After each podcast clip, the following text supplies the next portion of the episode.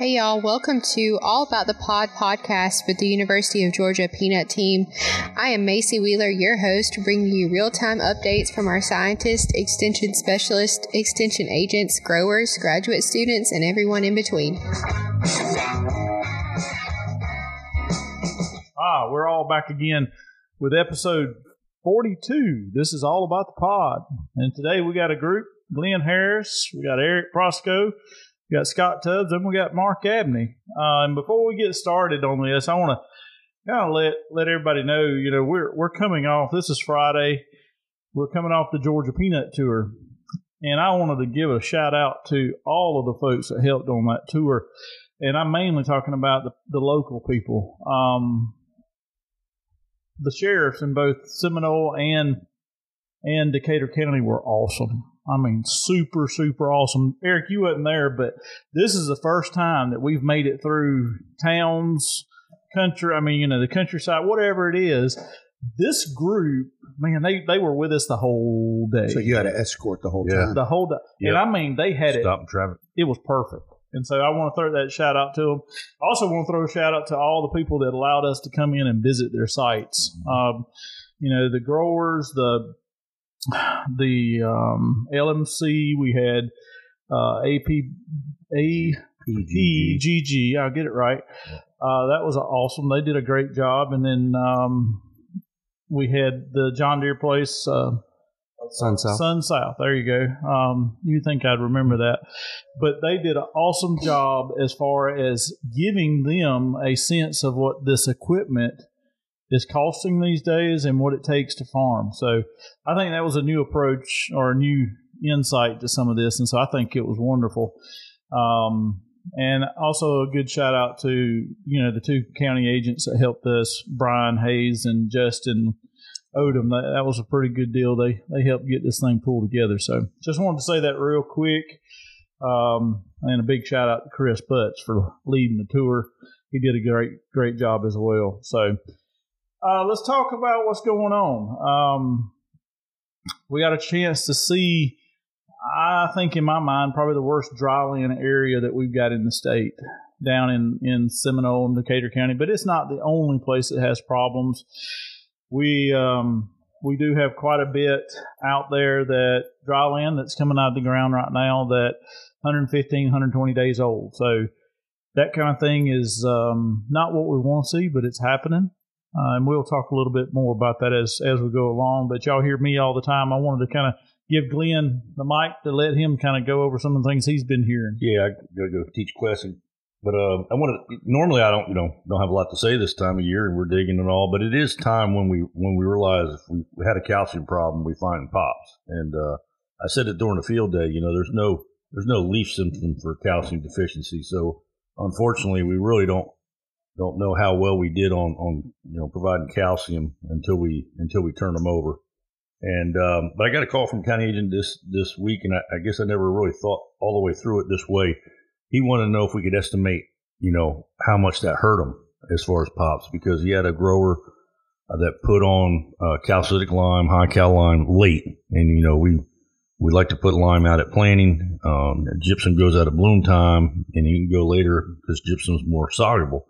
Anyway, he had some pops, and he's like, "How much do you think that hurt me?" And I'm like, "Well, you know, if you, if you had high calcium to start with, it shouldn't have hurt you at all. Can't really, you know, it's hard to tell, and, and you have to have water to get calcium. So there's a lot of things. But I got to thinking as a scientist how you how you would document that, and you know, I guess one thing you could do is is you could like mark out a, a you know square, you know, three foot by three foot area, and, and pick up all the all the the pops that were laying on the ground after the harvester went through, and then I guess you'd have to compare you know, count that many pods and see how many that would have weighed.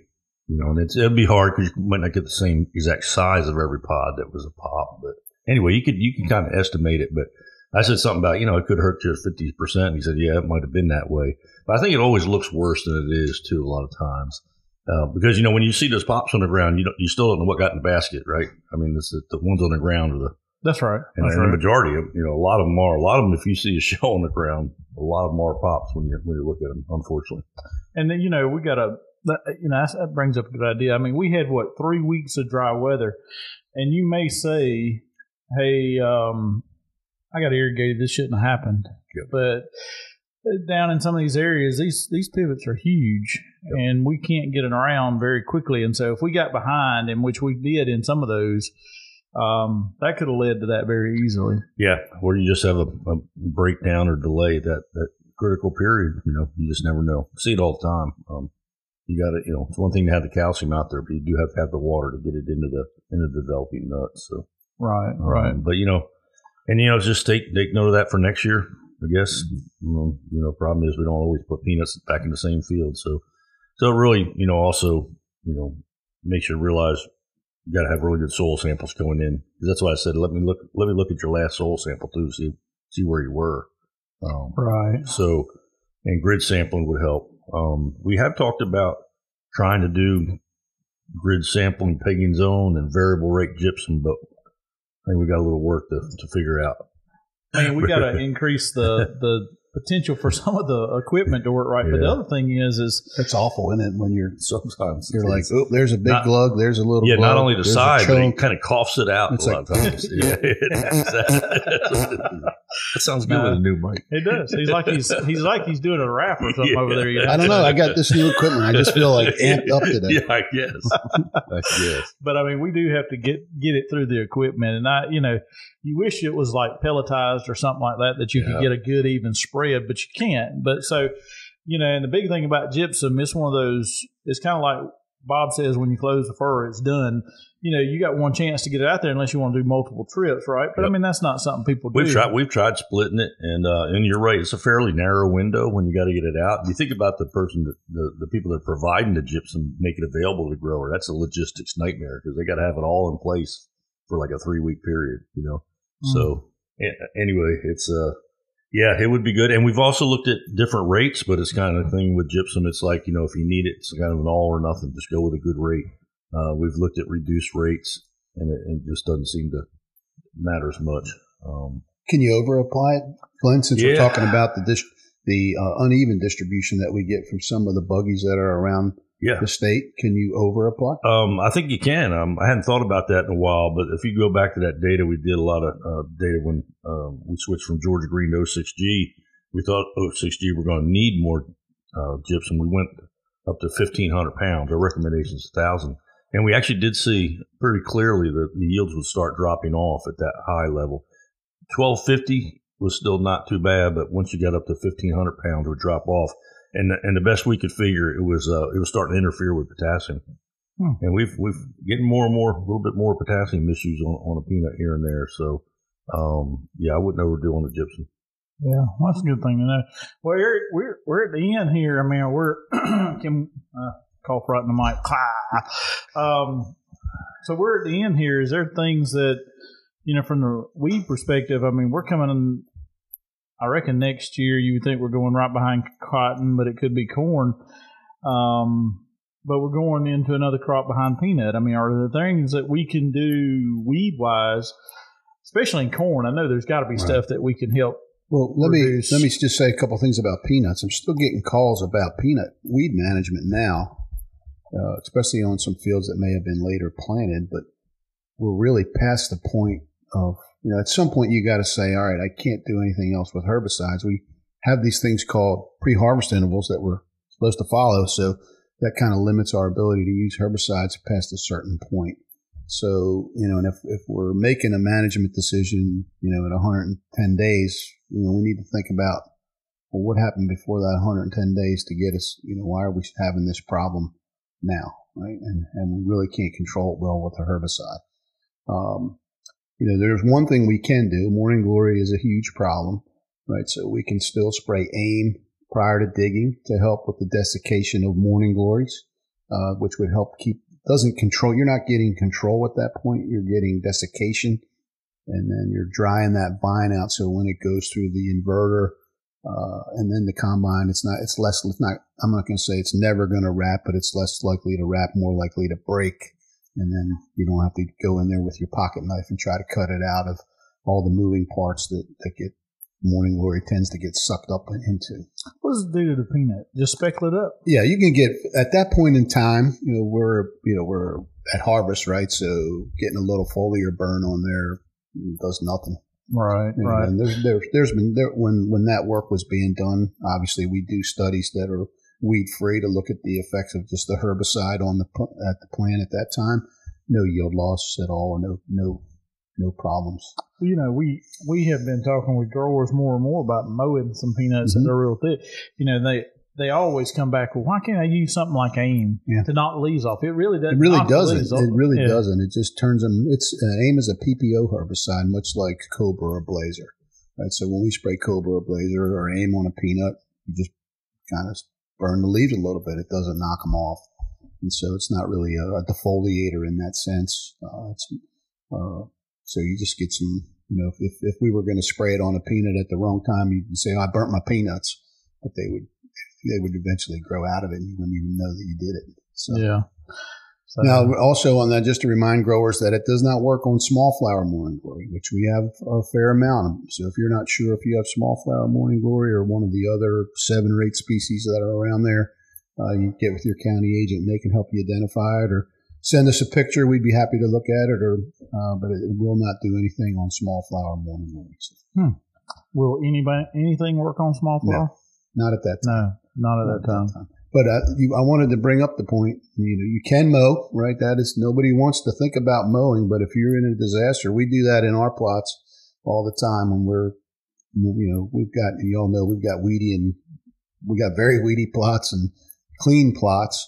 And if we're trying to salvage a trial to harvest and it's overly weedy because of the treatments that we imposed or didn't impose, we'll go in there with the flail mower and mow the top one or two inches off of the plant and uh, that makes it much easier to harvest, and you really don't do anything No, it doesn't seem to hurt at all. So I mean, the biggest thing that we have to worry about with the flail mower, you know, which we're taking about the top third off when we're trying to get rid of some things, is not to do that too far ahead. Now, with, with weeds, I expect you to do that whenever you want to, right, right, because you're not going to hurt much. right, right.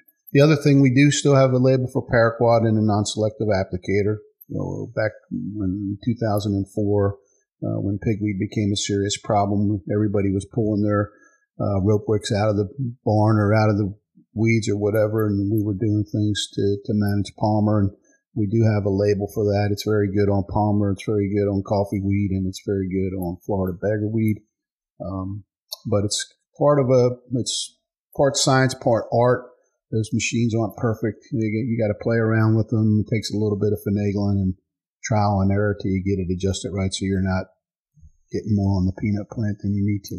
Right. And So- have you seen a tick up of increase in I haven't really, you know, every once in a while somebody will say, "Hey, I need the rope wick," or, or you know, I would say rope wick, but I hate to say that.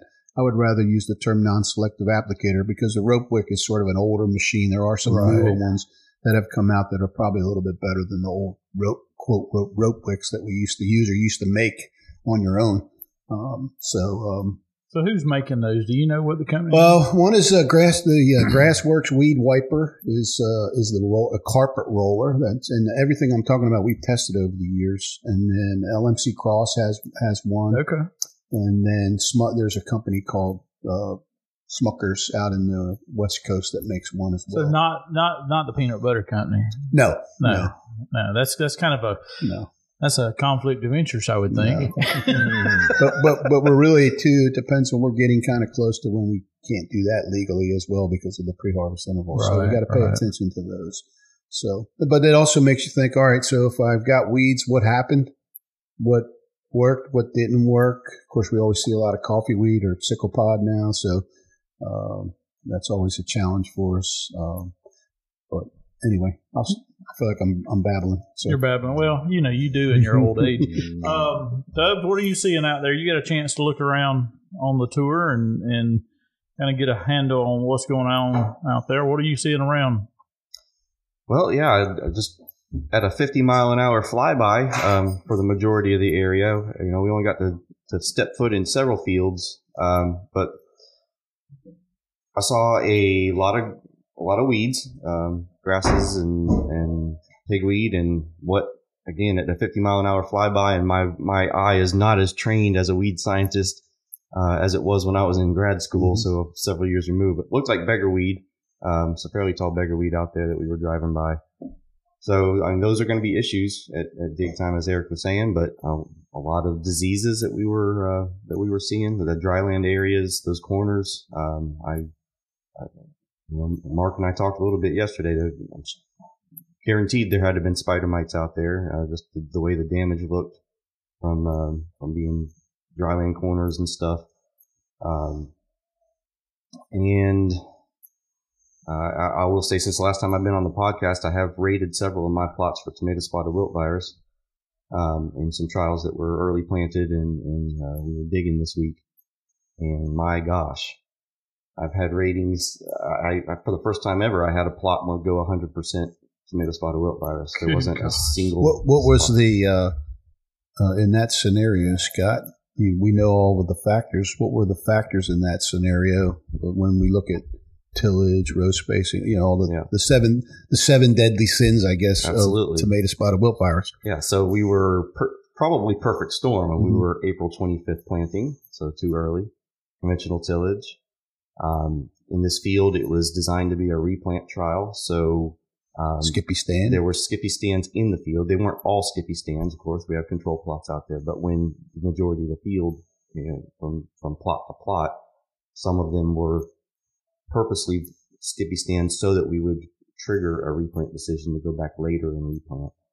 Um, so I mean, but I had a single plot go 100%, but I would say on average, my plots out there were were majority of them were sitting between 60 and 80 percent. What, what, was the cultivar on that one? That one was Georgia 6G, mm-hmm. but I do have some 12Y check plots in that same trial, and I bet I was about 15 percent tomato spotted wilt virus with 12Y when I was sitting at 75 percent on average. Well, I can tell you, 6G. I can tell you 12Y when you do it the wrong way. When you when you stack the deck against any variety that has good resistance, it can fail there was that place over in West Georgia that was planted early, didn't use any insecticide, or if they did, it wasn't anything good. And they were real wet, very skippy stands, and that's probably the most 12Y, I mean, the most tomato spotted wilt I've ever seen in 12Y. But I mean, it's it's like anything else. It you know we gauge all the varieties based on the resistance they got, but it, I mean you can't stack the deck and expect it to to work in your favor. That's yeah. these are resistant varieties, not like these aren't like perfectly completely. They're not resistant, right? They're tolerant. they're, they're, not. They're not exactly. immune. Not resistant. They're not immune. They're not. Immune. Not immune. Exactly. Yeah. So that's. And I hate that. I, I'm getting more and more where we sh- maybe we need to talk to some of the guys that you know it's all about that. Well, the tomato spotted wilt resistant and this and that, and maybe it does need to go to tomato spotted wilt tolerant. Well, or, I mean, if you read moderately resistant if you something, if you read the papers that Babu and everybody puts, we don't call it resistance anymore. We call it field resistance, and they call it field resistance because in the lab they're just as susceptible. You can you can in, inoculate 06G, it will get spotted wilt just like any other, just like flow run, just like a uh, flow run, yeah, it'll get it. But in the field, it either gets it at a lower rate or it continue. It doesn't show symptoms and it still yields. So the term that we've been using for some time now is field resistance because right. it's it's certainly not resistant. Right, and growers need to know the difference with that yeah. uh, because I've, I've, you know, we've all been approached by that. Well, y'all said it was resistant. Why am I still having problems? And and it is the environmental cues, the culture, you know, and that's why we have all the cultural practices that kind of back up the whole uh, reduced uh, tomato spotted wilt. So, yeah, but I mean, you, when you're in a research plot, of course, you're um, you've got treatments and everything's under the same management. So we're trying to limit as much error in field as possible. So on a comparable basis, the my 12Y plots, I mean, they, these were the green islands that you know Brenneman uses that mm-hmm. term on a lot of his peanut root, root knot nematode resistant trials and stuff. Um, there were green islands out there that you could see and, and, definitely know just walking past. That one's definitely a 12Y compared to the others. I mean, we had 6G plots out there that were 12 to 15 inches from lapping, and they're, I mean, plants were, were tiny, and the 12 Ys were just looking full, and right, the canopy right. was was excellent, and everything looked great. Um, but you know, going back to things we saw last day, I did see a field. I can't remember if it was yesterday or the day before. Uh, we drove past a field that's already been planted to cover crop. It was drilled small grain uh, of some kind. It was already up about two inches tall. Um, just thinking back, you know, Bob's not here, so Bob Bob's not going to be here to talk about weather and stuff. But uh, we, we, La Nina. we, we do think it's going to be a fairly wet winter this this winter, from what I from what I remember. Um, and If I was a weatherman, I said it's going to be hot and it's going to be cold. well, it was supposed to be dry. and sometimes it'll week. rain, and sometimes And- it won't. And Yeah. So we, had, we had no rain And in you're forecast. and you're right 50% of the time. but but get, getting at that was the, the idea behind that is um, you get into a wet year in the winter and um, you're going to end up with soil erosion when you get a lot of water if you don't have a cover on the field.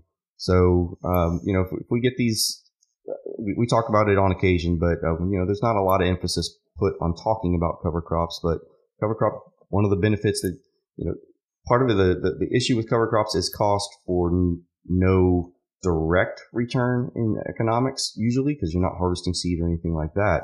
But the soil, replace the cost of soil. I mean, you can't really put a price tag on soil. And if you get a lot of erosion in a wet year when you don't have a cover crop out there, um, that's where a lot of the benefit comes from. You get benefit in weed suppression, which can potentially help you on, on in the, in the spring when you're getting ready uh, things like that. So there's there's other benefits that are hard to put a monetary value on. Um, in years like this is when I say once you get that crop off, if it's potentially going to be a wet year, um, that's a year to, to possibly think about putting that investment of putting a cover crop out there. You know, you know what? One of the, and I, I didn't do this work. My colleague did, Dr. Culpepper, but um, one of the best control programs that we've got for Palmer Amaranth would be to turn the land in the fall and then immediately plant your cover crop. And those are two cultural practices that there's no herbicide there at all that would do a significant amount of good in controlling Palmer Amaranth. And that's one of the things we we've talked about that, you know, about trying to do some more fall tillage and see if you could bottom ply in the fall ahead of peanut, put a cover crop, and then strip into it. Mhm. You know, when it's time to plant. And so you're doing, you're putting that cover crop on. You're getting the benefit of open those root channels up and all through the fall. But it's just one of the things we got to find a spot to do it Yeah. and do it well. Uh, the other thing about that is too, like Scott just said, is there are quite a few things that we could benefit from the cover crops. It's just getting them paid for, getting them in, fertilizer, seed.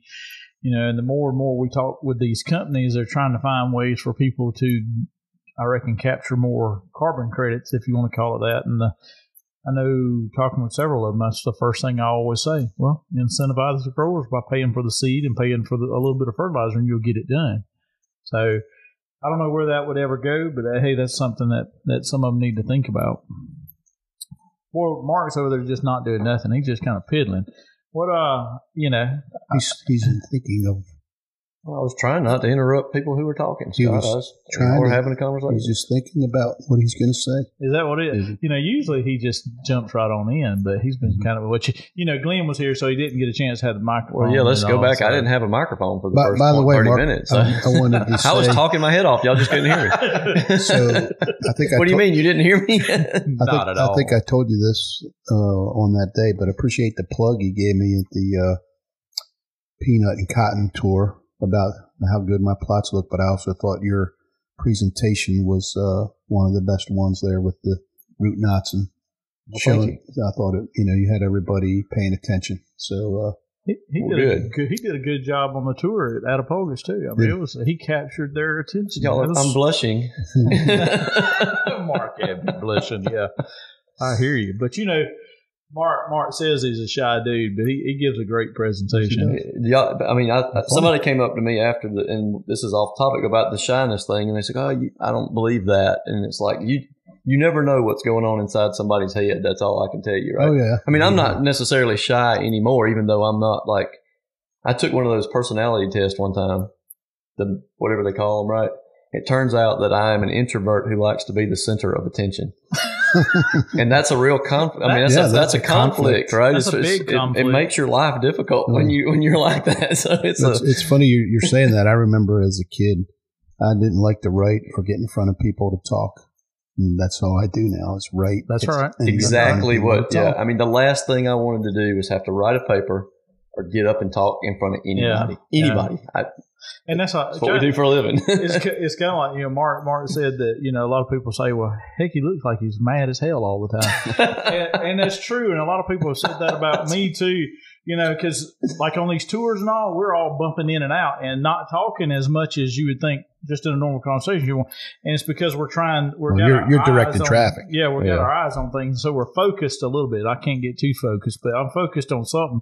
And so, yeah, you act like, well, he's just not interested in talking to me, and that's not the truth. You had to grab us or slap us or do something, but um, I mean, it's it's scary sitting in this room doing the podcast. I mean, those people on that are just the audience, they're just listening. But when we sit, we're sitting here. I'm like intimidated. Mark's like got this look on his face while we're recording.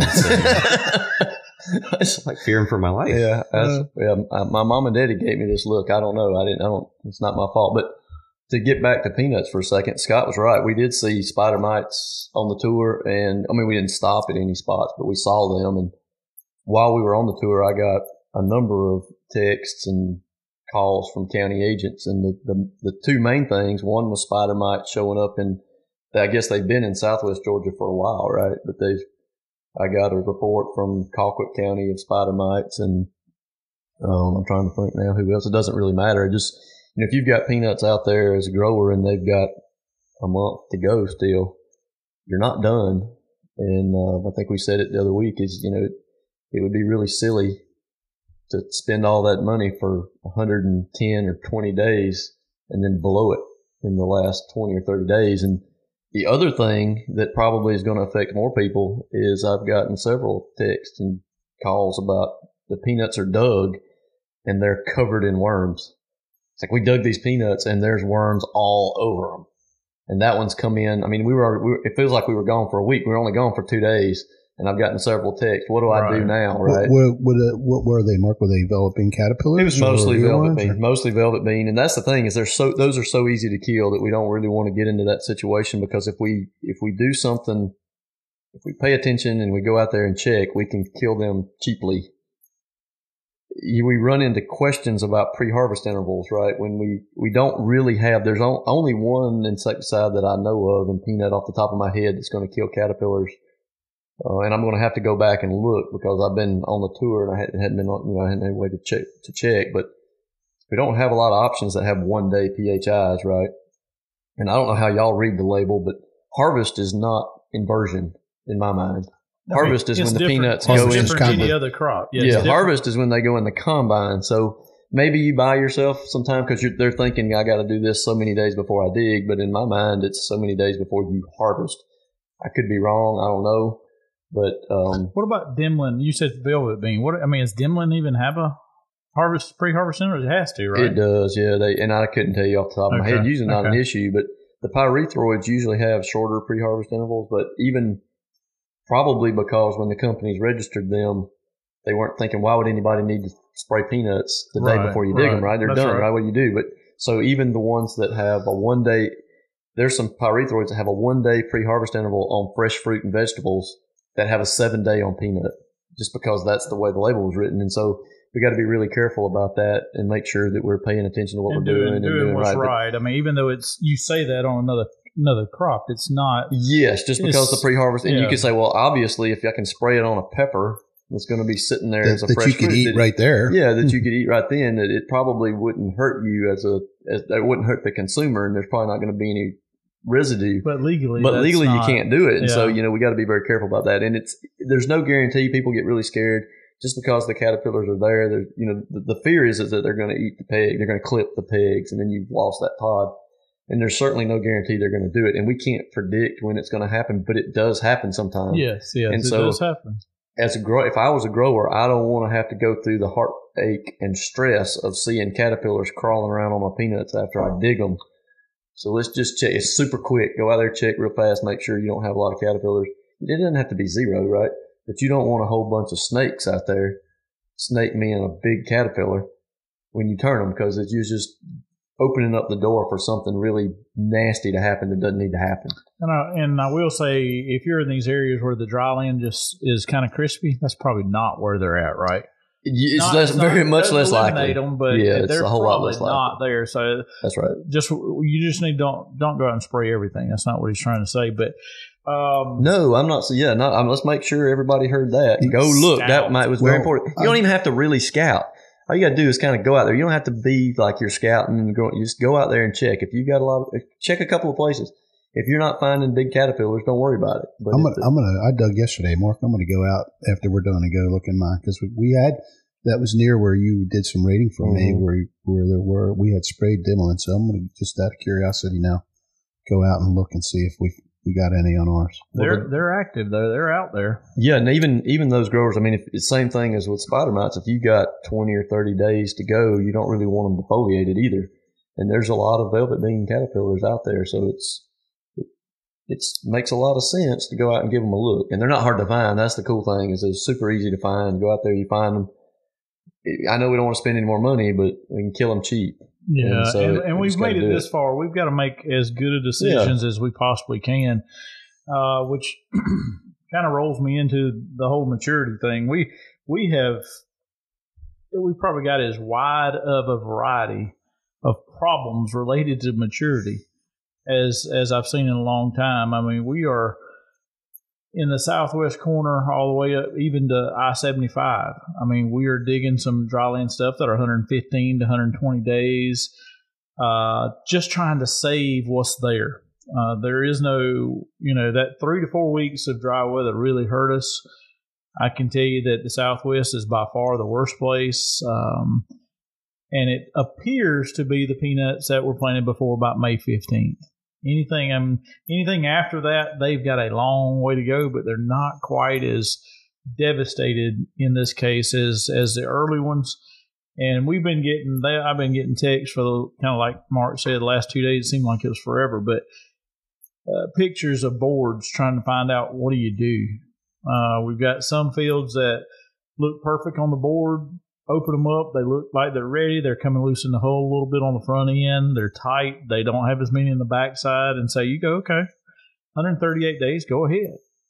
Then you get the same ones, crack them open, even though they're dark. They're just light white skins or, or light pink skins.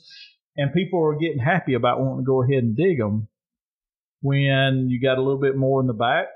And the way I look at that, if it's irrigated, is hell, there ain't no need to be in no hurry. If your vines are there and they're good, let's let's sit on them. I'm not talking about two weeks, but you could sit on five to ten more days and see if you can um, try to try to mature some more out and get a little bit more weight.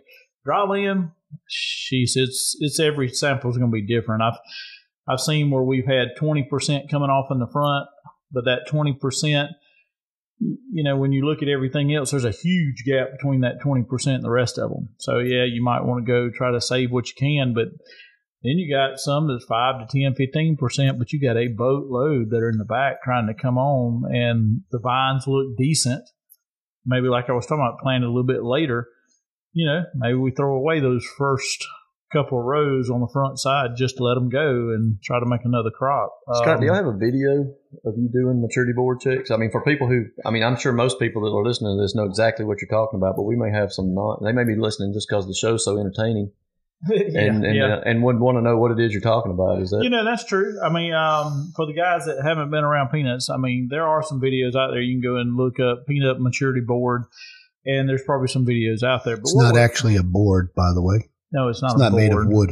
No. Well, that's what I say. We talk about it like we assume everybody knows exactly just what just we're in case about. everybody was wondering, it's not a like a board you Mark probably got paddled with when he was a youngster over there in It's Buckley mostly County. mostly a belt, actually. Man, I had those. I had those paddles that had the ho- holes drilled in them, so it, it took off, you know, some of the friction. But, um, but no, it's a we call it a board, and and this was developed quite a, quite a long time ago. For the ones that don't know, uh, we did have actually we did have somebody on the tour the other day that you know when we got to where we had the maturity boards laid out and the peanuts naturally the the inner layers of the peanut naturally turn colors from white to orange or white yellow orange brown black as it matures. And so this is an indeterminate crop. And so it's going to not all be mature at one time it's going to have kind of a bell-shaped curve and we had them laid out and we talked about this and then i had one guy walk up and said well we didn't see the colors that those guys were harvesting that field or digging that field and they were all white yeah. and I got to tell him, well, it's, you got to take that outer layer off. And so that's what we do with a pressure washer. You got to take that outer layer of the hull off, and then you can lay them out on board. And there's all these, there's these you know, like I said, there's a white area, a yellow, orange, brown, and black, and there's columns in there. And this has been done by, you know, Jay Williams and Drexler. Is that right? Stan Drexler. Yeah. So they were the two that a long time ago put this together. And if you stack them up the right way based on a certain profile, you can get within, you know, three to five days of when you need to dig. And it's a wonderful tool for us. And county agents do a wonderful job with this. Um, and they see hundreds of samples a year. And this gives a grower a better idea on when to dig. Um, what we found out, and Scott, you can throw in it doesn't always tell you the whole story, and that's that's what I want people to know too. It gives us an idea of where it's at. Um, this year we got some places that are coloring up darker, but the inside's not quite there yet. Then we got some that are not coloring up as dark as they normally would, but they are ready. You know, and part of that is the environmental influence. Um, and various things that we have to deal with. Yeah, and that's where splitting them open and looking at the insides to make sure. Right. That that mesocarp layer is not always accurate, and it depends on the variety too. Um, you know, years ago the Georgia 13Ms they would not advance in anywhere past the brown.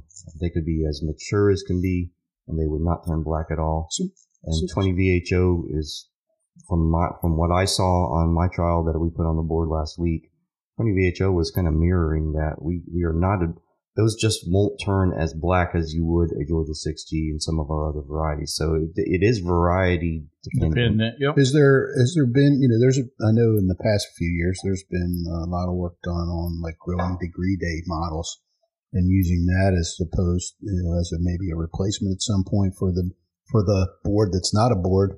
It's actually a piece of plastic. But anyway, um, um, well, it's not even plastic. It's, well, it's just, rubber now, right? It's rubber, it's rubber so, now.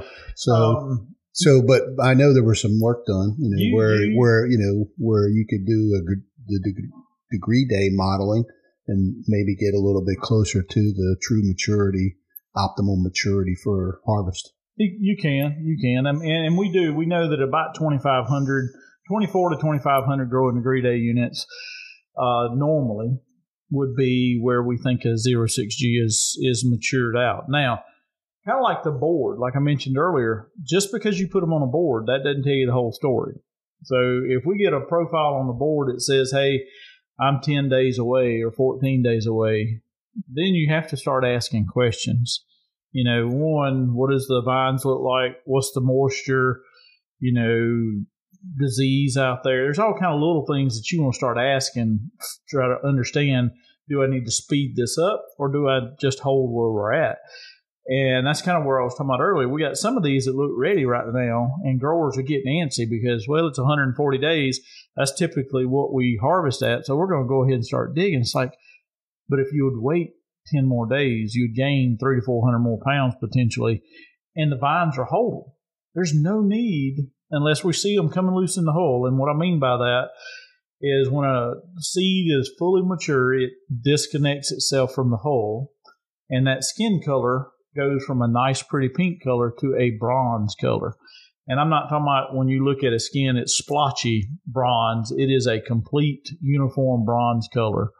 And so that splotchiness has been what, Mark, that's been kind of contributed back to tomato spotted wilt. I'm not saying that's what it is, but um, so that's that's the thing about that. Now, talking about the degree days. Well, yes, I think so, Scott. well, you're the man when it comes to spotted wilt. No, I'm not the man, but yeah, you're right. There's there, you definitely see some seed coat. So we got to watch all that. Now, the degree day thing, where does that work in a year that's perfect? If you got a, oh my God, uh, if you got. All right. You gotta, you know, Mark's a character. All right. But in a typical year where everything everything does not, you know, you plant, you get them up in five days, and you don't miss a beat. You get range, you got irrigation. Yes, you can gauge growing degree days right. But when you have a year like this year where we it took 21 days to get some up and then they just the vigor of the seed just sat there uh, I mean, they didn't grow off very well. It took them longer to grow off, longer to start blooming. um, just didn't do well until about 70 days when we really heated up and started to grow off. I don't know if degree day works that well in those situations because even though you're accumulating, the plant's not utilizing everything it can at that point. I don't think Scott is that. Would you agree with that? Uh, yeah, I tend to agree with that. Um, and and then the other place that it does not work very well is on dry land. When you're getting rains and temperatures are just perfect, it works well. But you go through three to four weeks of dry weather in the 95, 90 to 95 degree range. When that plant's shutting down, yeah, you can throw that out the window. So that's that's the other thing. So I think we have a lot of tools, but you can't you can't solely go with mm-hmm. one thing. And the other thing with the board that is tough sometimes, and that people like to do a lot, is they know that the most mature pods on peanut plants right around the root. And so they'll go and just grab those. And they'll grab enough of those to run a profile. But what that leaves off is that backside of that profile profile. And this year we've seen that profile be stretched out. And so that's why when I say to a lot of growers that if the vines are there, even though they look ready on the front end, let's push them because I want to try to bring up that back end if we got it. Um, crazy thing about 12Y, and everybody knows about 12Y, it's a 150 to 60 day peanut. We got some 140 day 12Ys right now that did not bloom late. So everything that it's got is orange to black right this minute. I mean, it's or brown. So it's tight on that board. And, and again, I wish we had video so you could see that, but it is tight on the board. And so people are saying, well, it's ready. We need to go ahead and dig them. Well, again, 12Y tends to lag behind a little bit on grade. It's going to hold them better than any variety we got. Why are you in a hurry to go ahead and dig them? I would still push them. And so I think I think we, unless you got a lot of acres that are holding you back or, or wanting to push you ahead, not holding you back, we need to gain as much weight as Well, we can. I still think, you know, and I, I feel this way, and I'm sure you guys do. We, we just started digging yesterday, and you have the time. You know, you're looking at maturity, but you're also looking at the weather. Right. You know, am I going to get three or four days of drying time? Uh, is there another hurricane coming? You know, you've got all these things that factor into when you're going to dig. You know, and you know you want to dig on the best day possible, but there are other things besides the true maturity that influence a decision on when you decide to go. So That's true. And the long term, I mean, they keep saying the long term forecast is for a wetter than normal fall, right? And if I'm looking at the front end saying, look, I got to go. Right. So, so I'm, That's right. That's where I'm sort of at right now. I'm like, I got some nice days. This is when my help's available. Uh, we're going to dig some peanuts. And you know, and I don't want anybody to tell me, well, Monfort said this. Um, you know, and he's going to look at me one way or another if I don't do that. No, I mean that's not what we're doing. We're just trying to provide the most accurate information based on what we hmm. have all learned and seen and all that. But we do. I mean, believe us, we understand the situations that they get in or everybody gets in, and you do. You have to do what is right for your operation. So if you come to me and say, "Hey, I'm gonna have to go," I, you know, I might say, "Well, you know, if it was me, I might hold up a little bit," but that's what I just said. If it was me, you have to make that decision. I'm not trying to make your decision for you. Well, all, you, all you're going off of is what you see on the board, and those peanuts, that field would be good to sit there for five more days or whatever. But if he's got 1,500 acres behind it, Mhm. well, he can't, right? And he knows That's that, right. and then he has to go. But That's he right. knows that he's leaving something on the table on that field, but he can't leave them. So, That's right. I mean, it makes a lot of sense. So the only other thing I, you know, I would throw in there just to get people to think about is uh, we are now dealing and digging stuff this May 12th, May 15th type of deal, and anything before that. I have seen some samples of some April planted and some May 10th planted that either look exactly alike as far as being ready to roll, or the May planting may be ahead by some odd coincidence. And so that might have been the second farm he planted. And so that's the other thing that we've just been saying, hey, at least take a look. Don't get so zoned into I planted this farm first, so I'm gonna start here first. And this whole dryland thing is kind of thrown that out of whack in a way. Because if you want to save that dryland crop, you got to go get it, and it might be spread all over the country. It seems like, but or the county, I mean. But um, so yeah, we're we're just throwing out some information for you to kind of at least think about. We don't feel bad if you have to do what you got to do. I mean, that's that's the whole crux of this. We are here to help, not here to hinder. Um, that's for certain. Um, all right. Any other topics? What else is going Well, on? we ought to mention the dryland corners. I mean, especially Yes, in yes. and especially in some areas, and make sure they keep those separate. I mean, I think everybody knows that, but it's good to remind people. Yeah, and we don't, you know, we don't, we get all trapped up in that. We put a digger in the field and they just go, and they need to dig them up. But I tell you, like Mark said, it, this is not a time that we need to take a chance on the dryland corner in the southwest part of the state. If you're dryland, even if they look somewhat okay, I would dig them and I would harvest some things and put them into another trailer because that one little thing, and there have been some aflatoxin already seen. Um, I'm not sure that we've had any grades go bad yet, uh, but I know that we've seen some damage, you know, by us going and looking some fields in the dryland area, pulling some up. So I know the potential's out there. And this was in a very bad field, I, I would say that I was in. It's not every field, but the potential is there. So I would definitely not mix those loads because tell you, you know, you need to have all that good peanut on that one wagon, not not the other. I would let I'd rather you lose, you know, what half of a truckload versus ten or twelve. Yeah, I mean, it doesn't take that many uh, dry corner peanuts to make three and a half percent. No, it does and that's not. your threshold It does for, not. you know.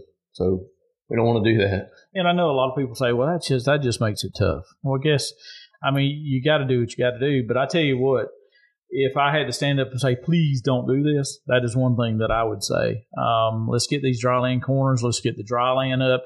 And if you're a ways off right now, uh, and you have those out there, go ahead and get them. Yeah, just get them now. Get Right out of the now, it does not matter. But I tell you, we have been thoroughly surprised at these 115 to 120 day peanuts dry land that's coming out of the ground because we're trying to save what's there. 3,500 pounds, 2,800 pounds, not bad considering they hadn't had rain hardly. So, and some of those are are gra- actually grading, you know, and and being seg ones. And so that's why we said go ahead and try to get those. And so if it was me, uh, you know, try to save your crop and, and do it, but try to separate those out and uh, do the best job you can. I, I got just a couple more comments with weeds, if I may. Sure. Um, you know, I guess today is uh, September 15th, right? So we still have, if we get a frost, somewhere around November 15th for us here in Tifton is our frost date. So we still have three months of excellent weather for weeds that have emerged after corn harvest to produce seed. For example, uh, tropical spiderwort or Bengal dayflower can produce can go from seed to seed in 40 days. So there's ample time for weeds like that and Palmer amaranth to produce seed. So just reminding our peanut growers that are also corn growers that the fall is an excellent time of the year to help manage both tropical spiderwort and Palmer amaranth from producing seed. Basically, we're you know we're not really getting an economic benefit from a say a, I don't I hate to call it a fall application because we don't really I mean it, it is a fall application, but uh, to me it's more of a post harvest application, uh, and um, it's an opportunity for us to to prevent seed rain back into the field. But there's no economic benefit right now, but you're going to reap that benefit in the future with less weed seed produced in a field. With that said, I've had a lot of questions about spraying uh, weeds in the field that already have seed on them. For example, uh, couple, right now, you know, everybody's finished harvesting corn and we're starting ready to dig peanuts. But um, for let's say I've got uh, Texas millet in the field and it's already got seed on it, and you spray it with Roundup. Well, you're going to probably kill that plant, but that seed you're not going to affect. So if you want to keep plants from producing seed, they need to be sprayed before they have seed on there. Uh, so remember that. Now, you know, it may make you feel better that you've got a field of dead Texas millet out there, but you didn't really do anything to the seed production if it already had seed. Same with coffee weed. It's a it's a great concept. Hey, let's spray in the fall if I've got a, a lot of weeds in the field, but if they already have seed on them, you're not really doing the job that you were wanting to do. So in that situation, would it be better if you could say, and I know everybody's busy, but that they start to grow, you got a cornfield and it's starting weedy, getting weedy, go in and mow it, but and then spray it. Well, it's funny. I remember the last time I was on, we were talking about that, and and uh, one of the reasons that I wasn't on the peanut tour was we were in the midst of our corn harvest. So since we had talked, I took a couple of our fields and I mowed and I didn't mow, mowed and didn't mow. Okay. And then yesterday we just went in and made some applications of what I consider to be one of my best treatments. And so then I'll have a better answer for you. I think if you've got giant weeds in there, you probably need to mow. Uh, but uh, it'll be interesting to see where we mowed and didn't. I, I did like a mow, not mow, mow, not mow, no mow, not mow, and I'm spraying the whole field, leaving some checks in the field. So I'll have a better answer for you. Hey, I, I'm just happy to get people to think about doing something in the fall for for managing the seed bank. So if you mow or don't mow, I don't, you know, as long as you're doing something, I'm like, hey, good job. Let's let's keep spiderwort and pigweed from producing more seed that's going to bite us in the butt next year with other crop we're going to rotate to. You know, and I'll throw something out there for the guys that are within the one to two county area around Tift County. Um, it would be to our advantage uh, and would help us out a lot. We we might be interested in trying to find a two tower, three tower pivot that we could sublease to do some of this different tillage work, um, fall tillage, and various things, and work out a plan where the grower, you know, to make it beneficial for the grower, but to to kind of help us gauge some on farm trials that we can do long term work. Uh, so if anybody's interested in that uh, or have a pivot that they would give up some um, effort to, you, you know, I think it would help us out tremendously because we can't always do that on station. And so I would think, you know, we're, we're kind of in the initial stages of trying to figure out where we can do that. And then from there, we'll try to figure out, all right, if a grower's interested, what would it take monetarily or whatever it might be to get him to be interested in letting us have it long term? Can I make one other weed comment? I don't want to hog the end of the show here, but I don't know for, for this reason, this year more than others, I had a lot of questions about perennial weed control in peanut, peanuts. Things like horse nettle, goldenrod, dog fennel, maypop passion flower, um, blue heliotrope, um, all these oddball, what I would consider to be Fence row. fence row or pe- right. or i.e. right. pasture weeds. Yeah. In a lot of scenarios, it was in peanut fields that were previously pastures. So if you're going to do that next year, you know the fall is a good time of the year in a pasture for or, or in any field to take to get an application of glyphosate on in the fall to help with perennial weed management in the next subsequent crops. And I was going to say, if you're a peanut grower, let's say you had horse nettle in the field, right? And say I dug today and we pick in four days, and then I would allow that horse nettle to regrow. And then once it gets as big as it's going to get, and two weeks before first frost, we could hit it with some glyphosate, a couple of quarts of glyphosate or whatever, how much you want to spend. And that will help because in the fall of the year, what's happening with perennials in the spring, food is moving up to get the plant to grow. In the fall, food is down. moving down to, to go to the underground reproductive structures in a lot of perennial weeds. So the fall is a great time of the year to get glyphosate on to move down into those uh, reproductive structures, and that get, helps you get long term control. Now, I don't know about you, Eric, but I know me and Mark both have scouted many a peanut and many a cotton, and the damn horse nettle is the devil's weed. I mean, that Mm-hmm. I have come out of fields with my legs bleeding more than Well, there's once or I, I. I can probably I'm, and this isn't I'm not making this up like some people say stuff. Um, I probably had at least 20 phone calls about horse nettle control in peanuts this year.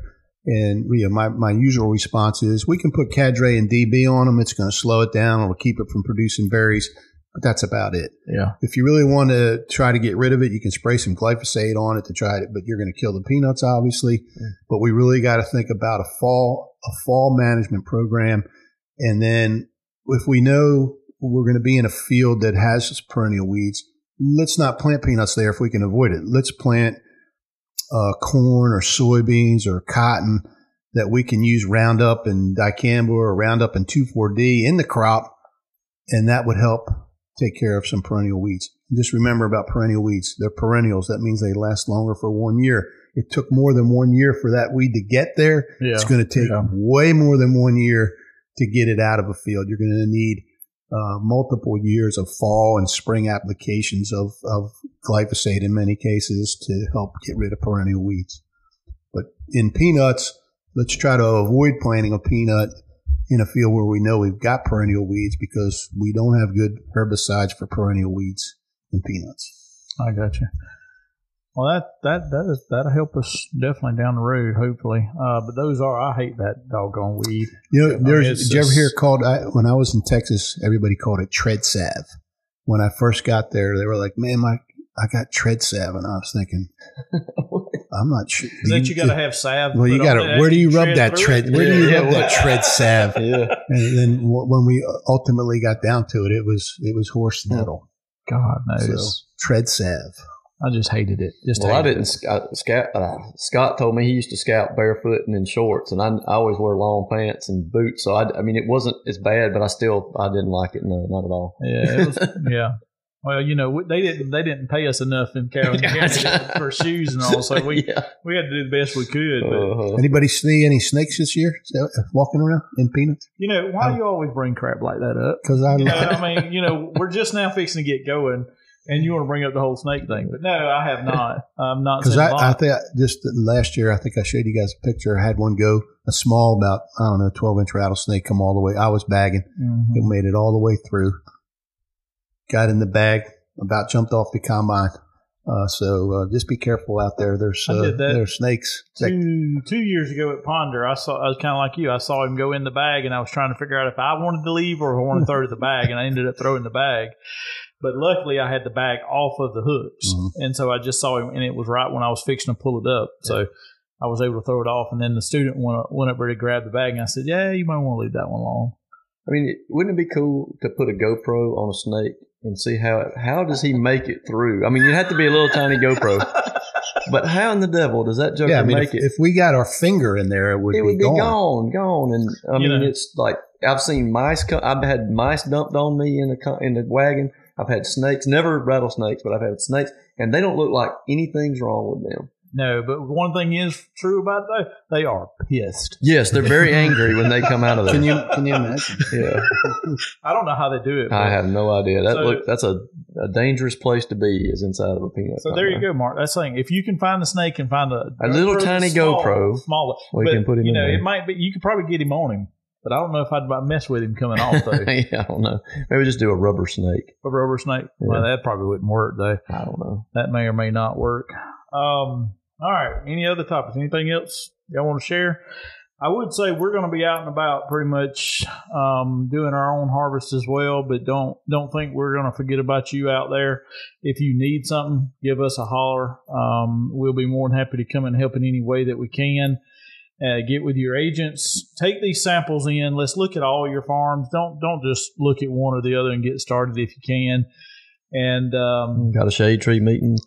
Shade tree next meeting week. Next Next Thursday, in, Thursday uh, in uh, Ben Hill. Ben Hill County. and that's going to be on some varieties and all. So some of the newer varieties are going to be there, you know. And we've had four shade tree meetings. It seems like a It bunch, seems like a bunch sometimes, but um, the one thing that we have noticed is we've had more growers at some of these, and that's good. We want to have more people come out and see some of these new varieties because as we go into next year, we will have a few more options, not a huge amount, but a few more options for growers to look at. And hopefully, we'll start to, you know, work on a new variety that'll be a little bit better no 6G or 06G on tomato spotted wilt. Uh, it's hard to say we're going to ever find something that out compete it yield wise, but we've got a couple that look okay right now. So, She's going in the Hall of Fame no matter what. oh my goodness gracious, she's going in the Hall of Fame for certain. But um, Yep. we'll just have to see. You know, and Georgia thing- Green, right? Georgia Yeah, Green. right beside Georgia Green. Georgia Green. You know, when you think of peanut varieties, there's there's three that come to my mind, right? Florunner, Mhm. Georgia Green, and Georgia 06G. Yep. yeah, and there were some others in Yeah, there there that were like, pretty good too. GK sevens. GK sevens were pretty good, um, and there there was a lot um, that brought something to the table each time. And, and sometimes we have these varieties that they seem like they're going to bring a lot, and they don't bring very much. And so we got to, and that's why we look at it a lot every year. So if you are in a county that has a variety trial, take a look at them. I mean, that's that's the thing. These can these county agents are trying to do more and more for you. They're definitely doing more and more for me putting these out. So I'm glad they're helping. Um, because otherwise it would just be here and we don't want that to happen we want to get all the information that we can um, so yeah let us know if we can help in any way again, thank you for all the people that helped us on the peanut tour. That was a wonderful tour. Um, and we look to go to the next place in the state. I reckon we'll figure that out mm, later Sometime. in the year, first of the year. We'll figure out where we're going, and uh, we'll start setting that up and uh, let people know. But with that, this is episode 42, all about the pod. Thank you for being here.